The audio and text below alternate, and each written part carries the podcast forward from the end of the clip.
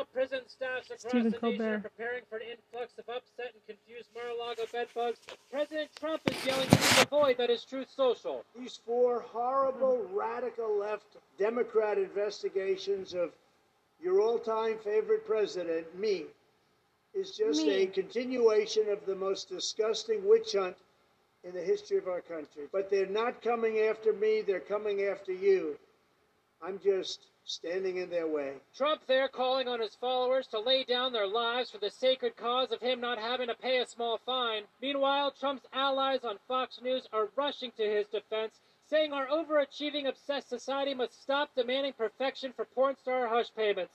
a New York activist DA goes after Trump for uh, essentially what is, you know, a, a nuisance payment. a bookkeeping charge. Bookkeeping error. It has so clearly been weaponized to target a single individual. That's right, Democratic district attorneys are way too uptight about crime. They need to chill out and relax, unless we're talking about poor people, in which case it's Judgment Day. Democrats continue to demonstrate they're soft on crime. Crime is out of control. Progressive district attorneys and their soft on crime policies. Soft on crime policies. Soft on crime. Soft on crime. Soft on crime. Soft on crime. DAs in Chicago, New York, Philadelphia, Los Angeles all have been accused of being soft on crime. Of course, Fox News believes New York is soft on crime. Just look at how many sex criminals have evaded justice within their own building. Joining me now is Democratic strategist briefly pausing from designing a Lauren Sanchez for President poster, Lydia Parker. Good evening. Chief Washington Bureau Chief who recently told a first date that his therapeutic shoe inserts were on back order, Jonathan Keene. Hello. Chief Field Correspondent who's still a little shaken up from grabbing the wrong mom's hand at Chuck E. Cheese, James Smartwood Jr. Hey, Dad. And host of MSNBC's Way Too Early and Politico White House Bureau Chief Jonathan Lemire. Thank you for staying up past 6 a.m. to be with us, Jonathan. I'm exhausted. Absolutely, I get it. Now, Jonathan, explain how the Manhattan District Attorney can be both an overreaching authoritarian intent on prosecuting petty crimes and a do nothing bum who refuses to prosecute petty crimes. Yeah, the Republican talking points are not always co- coherent on Manhattan DA Alvin Bragg. And of course, he's the subject of their ire because he is the prosecutor who is bringing charges against Donald Trump. Uh, this is a first. We have never had a president, either while in office or after office, be charged with a crime, be the center of so many criminal investigations. And there are, of course, political ramifications to this as well, since Donald Trump already president once, has declared his candidacy again. Mhm. Many people think that at least in the Republican primary, his poll numbers are only going to go up after a potential indictment. You know, charging Trump will just help him politically. Instead, Democrats should give him a pass and watch as he crumbles under the weight of his legendary guilt complex. Also, if you charge him, how will the three Fox and Friends hosts squeeze into the little booth when they do the show just for him? The real question is will Don the real question Thank is you. will Don Jr. relent to his father's pleas to wear his face and go to jail for him? It's a good question. Hold on a second here now. Uh, Hold on, Junior. I understand you have breaking news. That's right, Dad. As you know, this marks the first time a former president has been indicted, and the former presidents are panicked. But, Junior, no former president has done anything remotely like Donald Trump here. Yes, they've done far worse. Let's go live to George W. Bush, who is speeding toward the southern border, panicked that he will be held accountable for the hundreds of thousands of innocent Iraqi citizens that were killed. Wow, look at that. Truly a harrowing time for the powerful. Thank you so much for that update. Hold on, President Obama is also making a run for it, concerned he'll be charged for the errant drone strikes. Oh my god, that cannot be good for his film slate. And now we're getting word that Jimmy Carter, out of an abundance of caution, has commandeered a commercial airliner headed for South America. You don't build that many houses unless you need places to lay low. Jonathan, you're at the White House right now. Is there any helicopters hovering over the residence, ladder dangling just above a panic Joe and Jill? To this point, no. President Biden uh, and the First Lady are inside the building. No sign of an escape to Wilmington, Delaware, or beyond. You know, Biden should be concerned, though. It can't possibly be legal to imprison a generation for carrying weed. Hold on, I'm hearing Ronald Reagan Jr. is getting his father's corpse into international waters before it's arrested for ignoring the AIDS crisis. Look at that. And of course, I think we all saw this coming. There's Bill Clinton, highly agitated about his numerous There is. unspeakable Oh. crimes, fleeing on foot. Mm, sure. He's clearly been training for this. Odd transportation choice as he has 24 7 access to the Epstein jet. Yeah, you can't run to you can't run to Little St. James. Oh, I'm sure Slick Willie could talk a dolphin into giving him a ride, but let's wrap it there.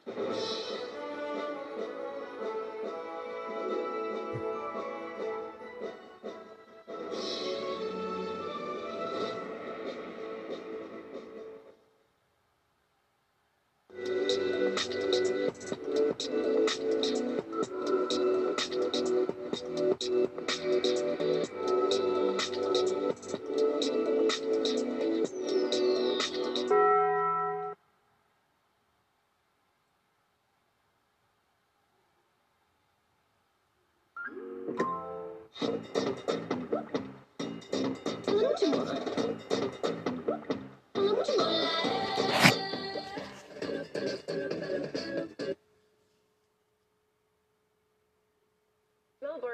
starts right now. Hey, Ari, any big legal news you're following? You know, this and that, Alicia, this and that. Uh, we'll see you out here. Thanks for pulling the extra hours. You got it. Absolutely. Welcome to the beat. We are following some big legal news. I am Ari Melber. Here we are. Let me start like this. One day later, and Donald Trump's prediction of his own indictment and arrest has not occurred, which is why we've always followed the facts and the evidence in this still quite hot, escalating legal story. We don't follow the claims, the predictions, or self serving pronouncements. Whatever drove Trump to claim he knew what was coming was not, as of tonight, the whole, entire, or accurate picture. Tonight, we do have some new reporting that the grand jury investigating Trump did not meet at all today. This is one of the days when it can regularly meet, and initially it was scheduled to do so, but it did not. And then we have new developments that crossed just in the last 10 or 15 minutes, so you may be hearing it for the very first time right now. A bit of developing legal news. I wouldn't call this giant breaking news, but it's interesting because we're tracking every piece of this. NBC News now reporting, according to two sources, that the grand jury will be back in session tomorrow. And it may hear from at least one more witness before being asked to vote. That detail courtesy of the New York Times. So, we didn't get any new witnesses today. And obviously, if they didn't meet, no kind of votes today. The DA is clearly continuing to work on his timeline. And so, if you put to the side the speculation, here is what did happen at the start of this week, because even without the indictment that Donald Trump proclaimed was coming, we can see a lot of things happening. There is a reason the whole country, and really pockets of other parts of the whole world, are now watching to see whether Donald Trump is indicted. So here it is. This week, the grand jury heard from the kind of rebuttal witness that often signals this process is near its conclusion, whether that is days or weeks. That witness then went public with that harsh and at times quite unprofessional attack on another key witness, Michael Cohen. And Cohen's counsel said Mr. Cohen will be stepping back from TV interviews.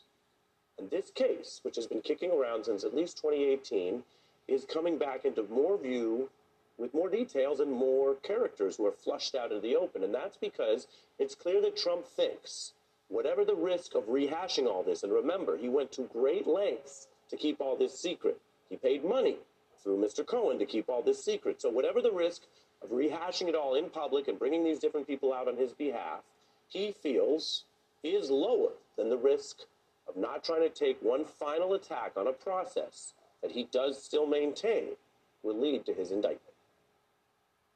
She's the woman whose name is splashed across headlines all over the world.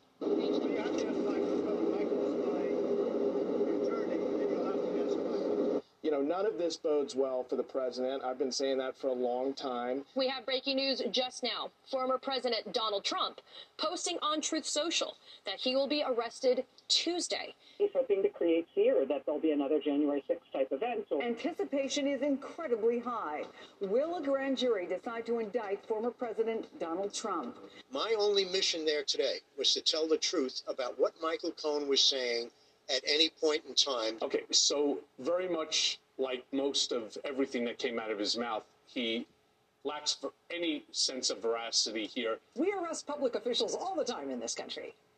And under the law, there's nothing magical about being a former president. NBC News has confirmed that the grand jury that has been investigating the payments did not meet today.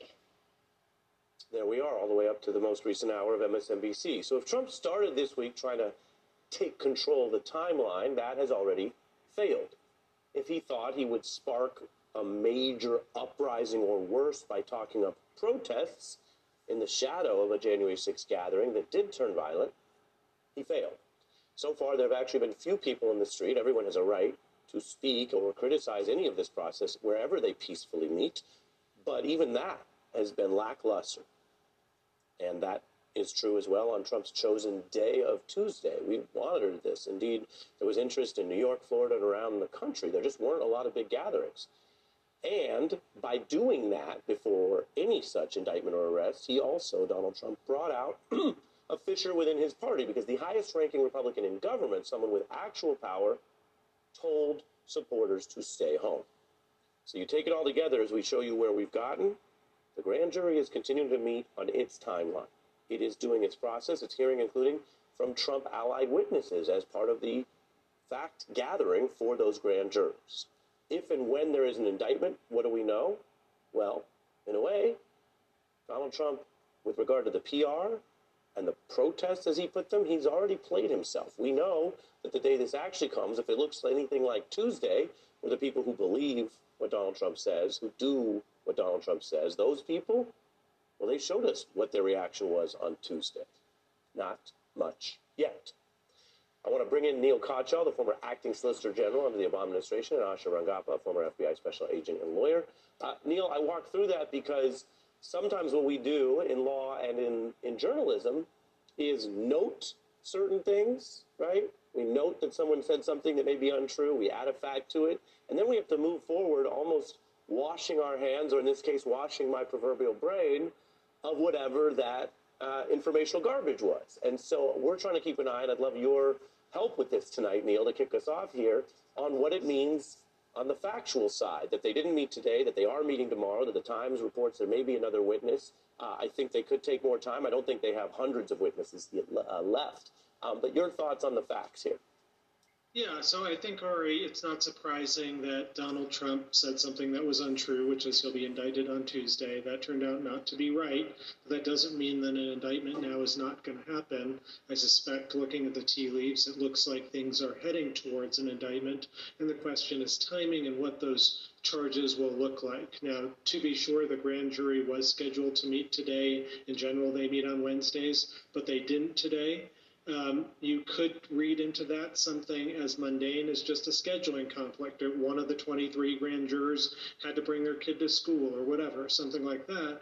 Or it could be something more significant, like the grand jury has new evidence that might that might have to hear, or new arguments, new legal arguments that the prosecutors want to develop. It could be something that dramatic. Given what the news is about that we're reporting now that the grand jury is meeting tomorrow, it feels like this is a mundane scheduling thing and not much else. And so I expect this to move toward a conclusion uh, pretty soon. Asha, what do you see in what we know about the witnesses? Because they've had others in there. They had Mr. Cohen in there. Uh, Costello will get to. Uh, and they say now they may have uh, one or, or, or some small number left. Well, Ari, the Manhattan DA's office had to have thought through its legal theory very carefully and about how it's going to present all of its information. It's very hard for me to imagine. I mean, I it's possible, but that at this 11th hour, it would get derailed by, you know, some new witness. Um, you know, it may be that, as Neil said, you know, they need to now present something else, um, or maybe they might be changing their legal theory. It's not clear what they might have heard from Costello. Um, but it seems that it's proceeding apace, and I think we have been thrown off by Trump's statement that he was going to be arrested on Tuesday. And we have to remember he is an information warrior, and he wants to control the narrative. That might have been a test balloon to see how many people show up for him. I'm sure he made a lot of money uh, from that statement, and so I think the DA is just proceeding apace at this point. Yeah, that makes sense to both of you, and sort of being sober about that. Uh, we mentioned Bob Costello. He's a Trump ally. He appeared at their request. Then he went forward after, as I mentioned, that Monday testimony uh, and went after Michael Cohen in public. Michael Cohen told us that he was approached by Stormy Daniels' lawyer, and Stormy Daniels had negative information that she wanted to put in a lawsuit against Trump. So he sat with the lawyer for Stormy Daniels. They negotiated a non disclosure agreement for $130,000. Well, he went to jail and now he's on the revenge tour. That's Mr. Costello. We've reported on that. Now, today he put out a statement where he claims that he has thrown a wrench into the process. He has his theories about the grand jury. He is, of course, a witness among many. He doesn't have any other larger governing power here. As for Mr. Cohen, as we mentioned, his lawyer, Lanny Davis, says he advised Michael not to do any more TV appearances until further notice. Uh, and as I bring back the guests, I'll mention, um, Neil, that uh, Costello, in his statement today, refers to uh, things Michael Cohen told me. I don't necessarily think we need to go deep into those weeds, uh, but Cohen says that he didn't waive attorney-client privilege. He didn't have a retainer agreement with this guy in the first place. This guy, Mr. Costello, says the opposite. Um, they're scuffling there, presumably uh, in the grand jury, because Costello's rebutting what Cohen has previously said, and they're doing it in public. Uh, my question for you, in the spirit of tonight, is how much, if any, of that would matter um, to the grand jury process?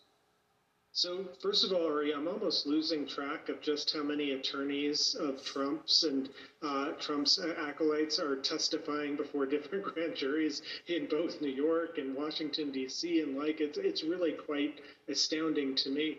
Um, now, I think the most important point about Michael Cohen is that, you know, the testimony, this case uh, that Alvin Bragg is looking into does hinge a bit on Michael Cohen. The most important fact about Michael Cohen is that he went to jail already for the same allegations that right. Bragg is uh, investigating about the hush money, that these weren't legitimate payments, and the like. And he went to jail because the Trump Justice Department said it was a crime and put him there.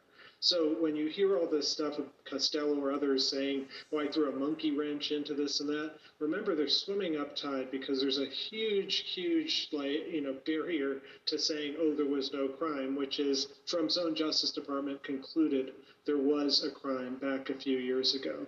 Now, with respect to Costello's statement that he, you know, threw a monkey wrench in. I suppose it's possible um, that that's the case. I, I, suspect it's not, and this is more bloviating. But the grand jury box is a secret institution. We, you know, the only things we know about it are the things that people who were hauled before it voluntarily say to say, but voluntarily say outside of court and, and to the media, to us, and the like. But the prosecutors aren't going to talk about what's going on in the grand jury, and so we're going to have to wait. Yeah, and I'll reiterate, we've invited Mr. Costello on this program. Uh, we've had plenty of folks from all sides of, the, of this uh, set of legal cases, uh, including Trump's representation in New York last week and in Georgia this week. Um, so in that sense, Mr. Costello is a little bit behind. If he if he wants to measure up here uh, and do what Mr. Cohen and others have done, come in and take some questions. Let's let's talk it through. He also says he has documents. We'd love to see them. Um, so he seems uh, to some degree, Asha, like doing a little bit of that thing of oh, I've got this special stuff, I just can't show it to you. I showed it to somebody else. I, I can't take questions on it. Uh, but again, if, he, if he's willing to come through, we'd love to talk to him. The other piece, Asha, is New York uh, provides for this uh, type of witness for a potential defendant. Not every uh, system is exactly the same throughout our 50 states and, and, many other localities. And so I'm curious what you think um, the DA will do here to the extent that they heard, I think, some version uh, the, the jurors heard some version of what Mr. Costello said in public. Yes, what I heard from that statement that you played from Costello is an intimation towards a, a, defense that we've heard floated from Trump uh, that Stormy Daniels approached them and that you know there's this idea that she might have been extorting them or something. And in many ways, I think this seems to be advantageous to the DA because it sort of gives a preview into what this witness is going to say and what kind of defense Trump may have in mind or might be trying to play up. And so, you know, I, I think in that regard, that can be very helpful to the DA. And as you said, we don't know what else he said that uh, Bragg may need to respond to or rebut. Yeah. Uh, well, that's all the stuff that we're following, Asha and Neil. Thanks to both of you. We have a lot coming up in the program. Tucker Carlson on defense for admitting in secret, which has now been exposed that he hates Trump. He has a new response. Mar-a-Lago is a place where Donald Trump DJs while musing about his arrest, how to brand it, and how to fundraise off it. It's a wild New York Times story, to be honest. We're going to get into that tonight. But first, an expert on the actual New York charge that Trump could face when we're back in just 60 seconds. So the work never stops. Uh, and we, we're going to continue to do that. And there may be, um, I don't know, I don't want to get ahead of the facts, but there may be other moments when we can you know, report out publicly. In fact, I've committed to doing that when we reach uh, a conclusion, whether that's by indictment or some other uh, way of closing the investigation. With regard to Mr. Trump? With regard to Mr. Trump. There you have it. That was the sitting DA, Alvin Bragg, when he joined us just three months ago. A lot's clearly happened since then. The legal and political world on edge after Donald Trump predicted his own arrest in New York. While his lawyers filed this new attack in a Georgia court. We heard from one of them last night. Trump's side lost another huge blow in the classified documents case in D.C.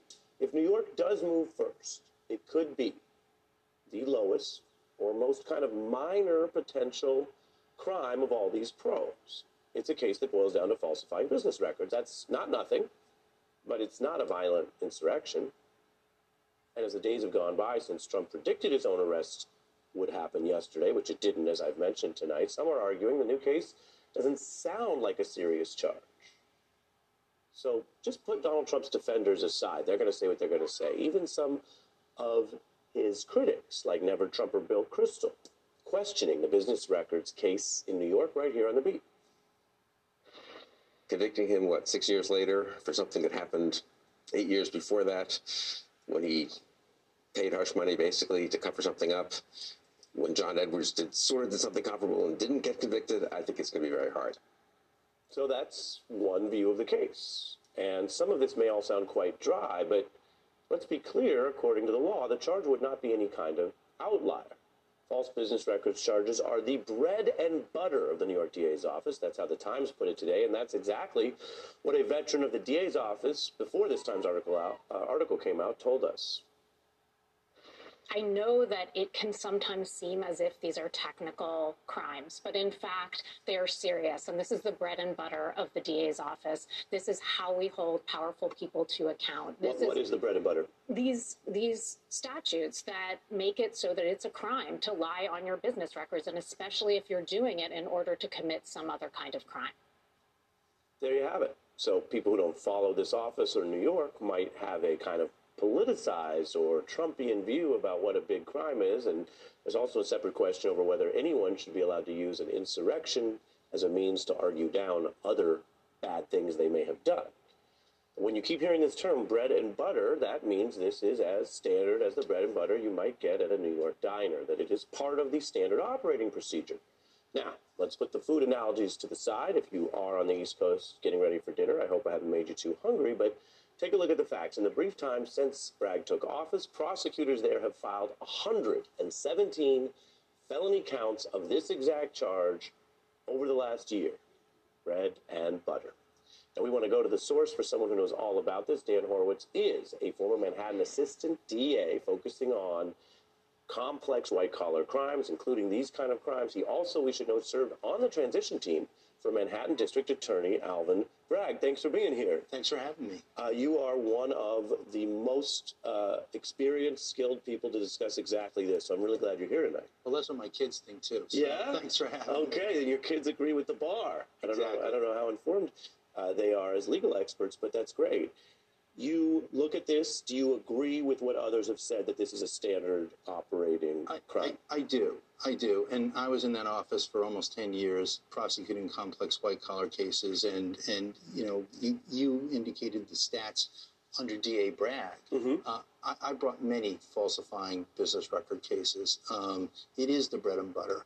And, and part of what makes the crime insidious, and, and I wouldn't get caught up in whether it's a a felony or a B felony or an E felony. It's a felony. That's a serious crime. And for most people, um, for you and me, and I guarantee you for most of the audience watching, if they were asked, would you like to be convicted of a felony? I guarantee you, even if it's a low level felony, I guarantee you the answer would be no. So it, it's a felony, it's serious. And what makes this crime particularly insidious is that you're not just falsifying records of your own company or your, the institution where you're working, but you're doing it with an intent to commit another crime. Now, in this particular case, it would seem, and, and we'll see where the grand jury comes out, that the crime that the false the false records were linked to is one of either tax fraud, um, for not properly characterizing the, the payoff money as a business deduction or as a violation of New York's criminal campaign statutes. And I would suggest to you that those are two crimes that implicate the public trust. You're talking about the public fisc, a tax crime, and campaign finance. You're yeah, talking you're about saying, the integrity of right. the process. You're saying the stakes are high when you look at this alleged crime on top of the context. When you bring a case like this, what kind of evidence do you typically have? Well, you have witnesses and you have documents. Obviously, it goes without saying, it's a records case, so you need records. You need records to show that the, that the entries were false, and you need witnesses to explain that. So you need somebody to talk about how does the business operate? Um, what do we put in our books and records ordinarily? And you need evidence to show why those Yeah. entries were false. Right. And you also need somebody or witnesses and evidence to link to that other crime. Let me run a hypothetical by you. Sure. Because I think you're the guy. I mean, you are the guy here. Uh oh. Let's say that you put a hundred thousand plus uh, towards your lawyer, and your lawyer does something, and all of that money goes to somebody else, say an adult film star, and you say, "Well, yeah, but my lawyer billed me. I paid my lawyer. After that, it's out of my hands." What is the defense? Uh, what's the level of that defense? Is in in your office? How how worried would you be about that defense? So, so that's a great question because that's obviously, I think, going to be one of the defenses if, in fact, they. Dan, I said hypothetical. Right. So we're talking hypothetical. The answer is you're going to have anticipated that because you have to link the evidence of the false record and the intent to commit the other crime. But I'm asking you, how strong is that defense? I, I think that under the circumstances, from what I've seen in the case and reading in the papers and the and the and the Michael Cohen plea, mm-hmm. you've got an insider who had a front row seat to exactly what happened, and you would need under New York State law, you've got to have corroborating Yeah, evidence. but is that a strong or weak defense? that is a common defense, having represented Yeah. executives. Is it strong or weak or medium? Is it strong? It depends on the witnesses and the evidence. Well, how about in this case? I would say in this case, I think that under the circumstances, from what we know hypothetically Yeah. about the person we're talking about, this is somebody who is intimately involved in the operations of their organization. A small organization with a limited number of people. So is it? It's weak to say I had no idea if you I would say that it is not a particularly compelling. Okay, so that's defense number one. In all seriousness, someone at a very large company where there's a million things going on might be able to distance themselves from a false record. Absolutely. Here, you're making the point that this involved them personally. It's not, oh, there was some lighting bill for some other subsidiary. It's sort of their own life, and they were involved and they paid it back. Now, let me bring you to number two. That's one defense, right? Another defense is, and again, I mentioned we try to hear from everybody. Uh, Donald Trump's New York lawyer, Mr. Tacopina, said even if it was misleading, it's not really a good enough business record for you to use back when you were doing these kind of cases. You're already smiling. I'm going to play you. Mr. Tacopina says it's not really a. Go ahead. I don't even know what that means. Okay, what do you, well, let me show you. mean? What do you mean it's not a good business record? Well, let me show you because this is why we're doing it. What do you mean? He says if it's personal and it's private and it's not really business, it's like writing something down like you bought a horse. Take a take a listen to Sorry. Okay. Even if you put in your checkbook, or I put, I'll use me as an example. I put in my checkbook. I bought a car and I wrote, uh, I, I purchased a horse. That's that's inaccurate. That's a lie, maybe. But there's no crime there because there, this filing was not for the purpose of influencing an election. To me, if they're pursuing this matter, it's weaponizing the justice system to keep this guy out of office. He says it's like a checkbook private note, not a business record that you could charge. Yeah, well, I, I couldn't disagree more strongly with Joe Tacopina on this. It's a business record. You're writing a check for the company. Um, that is a business record, and there's hundreds of years of law that say that. In New York, under the federal system, you look at other states that have similar statutes. This is just not even a question. I mean, the fact that we're actually It having this- sounds like you think I won't put words in your mouth. It sounds like you think that type. I showed first defense we talked about. It sounds like you think that second defense is sort of almost silly or or, or beneath discussion. I, I just think it's laughable. Laughable because if if paying for something in your business isn't a business record, then what is a business? Yeah, I mean, I think the first defense, as I said a minute ago, it is a common defense for defense lawyers representing executives. And, and you said it yourself in a large company, there's a lot that goes on. People get CC'd on email chains, right? That's not the organization that we're talking about, which is why I think that particular defense is not so compelling Yeah. under the circumstances. And you know what Sean Carter, Jay Z, said? What's that? Do you know? I do not. I'm not a businessman. I'm a businessman. now let me handle my business. Damn. And if you are the business, if you're Jay Z, you're the business. You're Trump or you are Trump or. I think you're going to have legally a harder time dis- disassociating yourself from your business records, man. I couldn't couldn't agree more. Um, I appreciate you coming on because you're one of the real experts on this. We go to the experts. I hope you come back. Thanks for having me. Absolutely. Hi to your kids, Dan Horwitz. Uh, we have a lot coming up, including a judge ruling against basically the lawyer who is trying to help Donald Trump out of this classified documents jam. Now the lawyer's in a jam, and there may be tapes.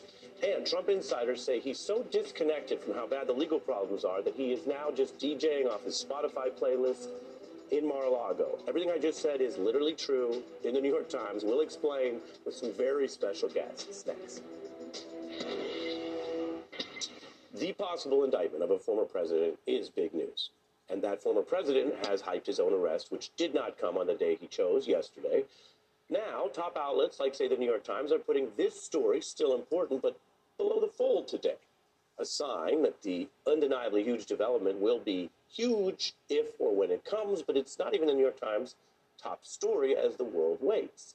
I mention that because the paper still has several different stories and angles on this prospect today, including one with this remarkable lead.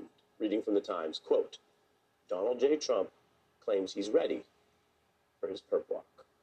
It draws on accounts that Trump is telling people he welcomes the idea of being paraded for any perp walk and is mulling whether he should style and smile, I should say, in his own style, and whether or how to brand any commotion when that day does come, if it comes. Now, legally, in New York, a perp walk is unlikely under standard procedure if the arraignment is cooperative.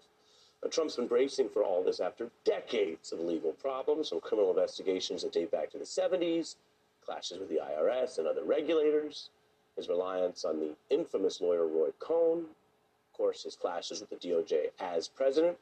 So there's a lot to choose from, and a lot of times that he has evaded the ultimate punishment. Now, the New York Times article also details some recent scenes at Mar-a-Lago to reinforce reporting that Trump seems actually significantly disconnected from the severity of his potential woes. The Times reports on a recent evening where Trump acted as DJ at a party with his personally curated Spotify playlists. Known favorites include the Rolling Stones and Phantom of the Opera. Now, the fact is, Donald Trump wouldn't really be the first DJ to try to rock a crowd while eyeing trouble with the law.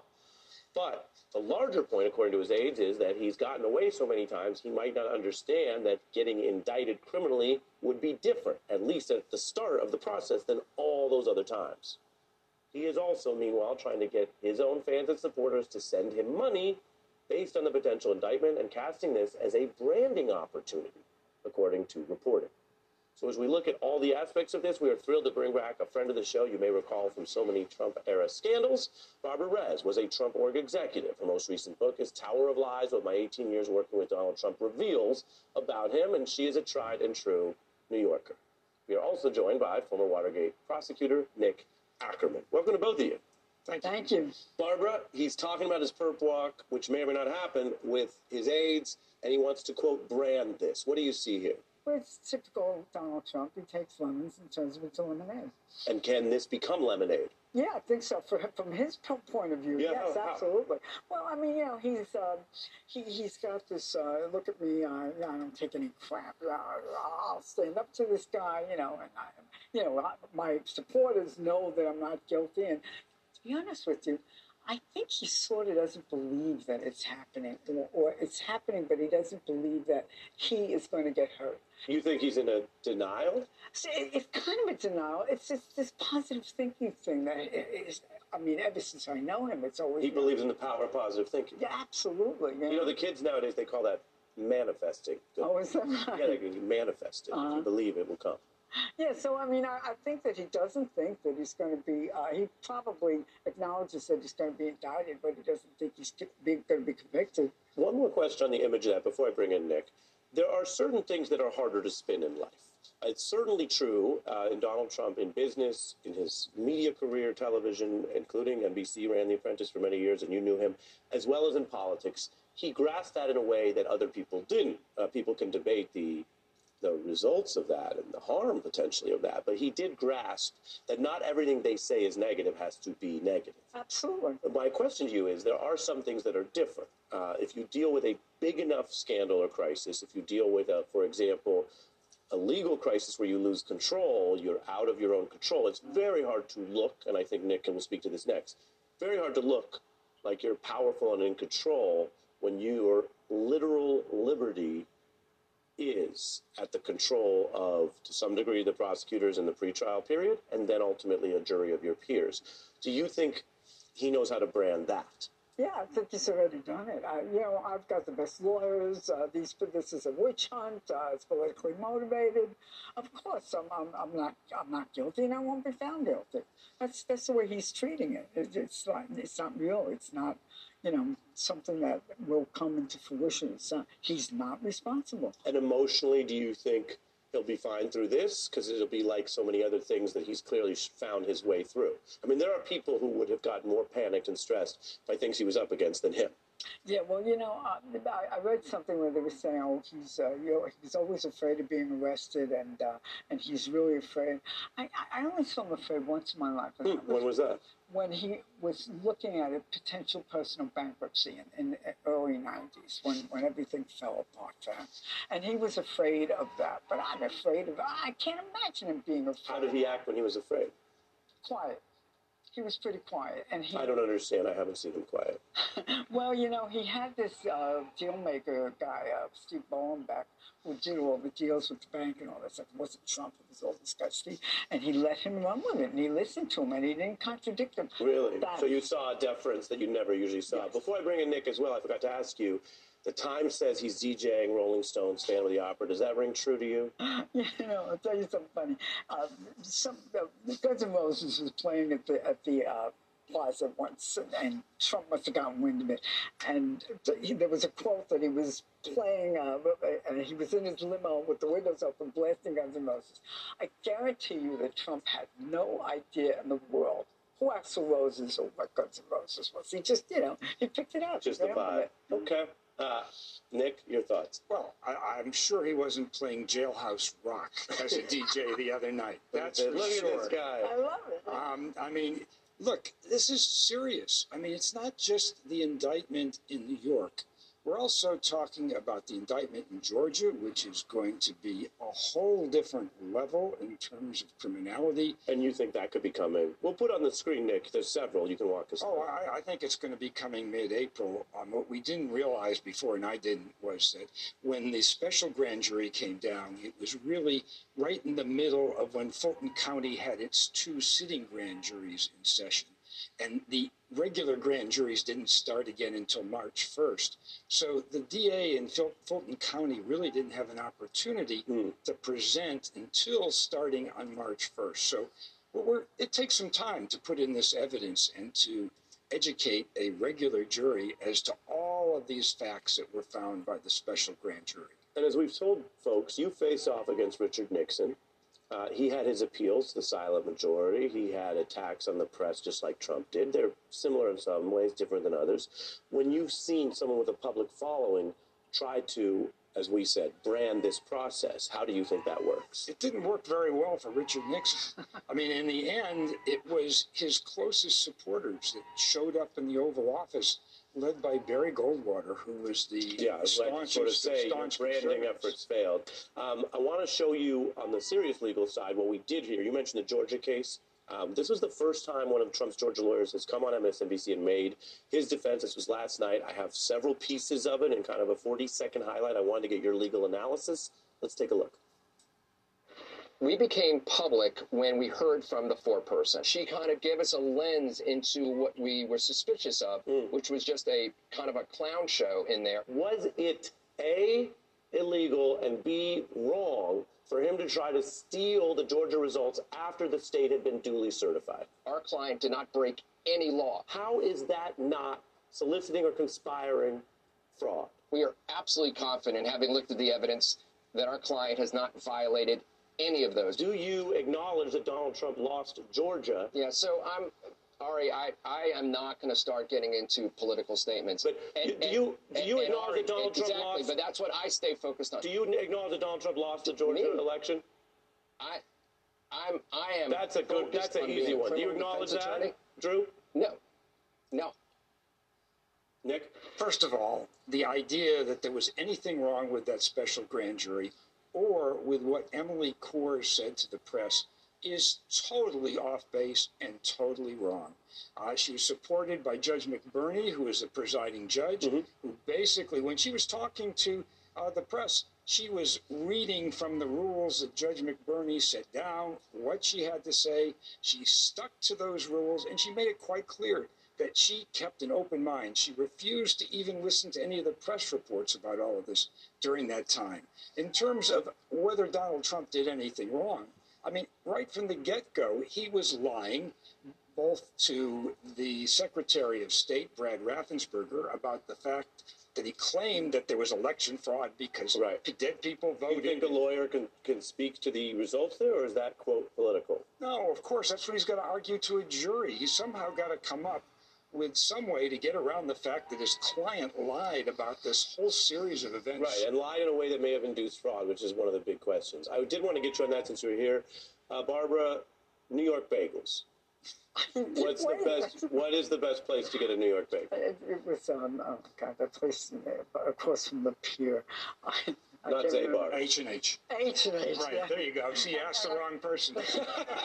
Well, maybe you guys came to it together. Maybe you're one H and she's Right. the second. H and H. yes. All right, shout out to H and H because you know you want it a little crispy on the outside, but doughy in the middle. Oh, there's a good place up in the Upper West Side too. I, I can't remember the name, but it's excellent. All right. Well, fo- maybe we'll ask our folks on, uh, on online on social media by the end of the show. Barbara Res, Nick Ackerman, on everything, including the bagels. Appreciate it. Coming up, we look at whether there are tapes in the classified document case. That's big. And Tucker Carlson, privately, secretly musing about how he hates Trump, and now he has a spin for it. But will it work?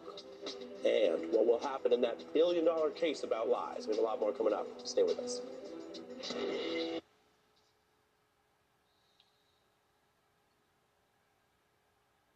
سكالوني ميسي لن يغيب عن منتخب الأرجنتين حتى يقول العكس أكد منتخب أكد مدرب المنتخب الأرجنتيني لكرة القدم ليونيل سكالوني يوم الثلاثاء أن القائد ليونيل ميسي مستمر في الدفاع عن ألوان بطل العالم حتى يقول عكس ذلك.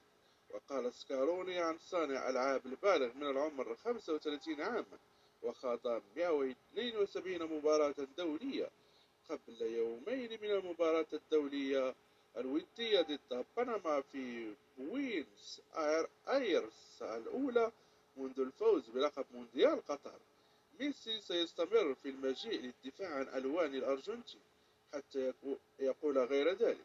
أراه سعيدا داخل الملعب وداخل المنتخب وأوضح سكالوني الذي تم تمديد عقده حتى عام 2026 أن هدف مجموعته هو الاستمرار في اللعب على المستوى نفسه يمكن أن نفوز يمكن أن نخسر لكن يجب أن نكون منتخبا يصعب الفوز عليه.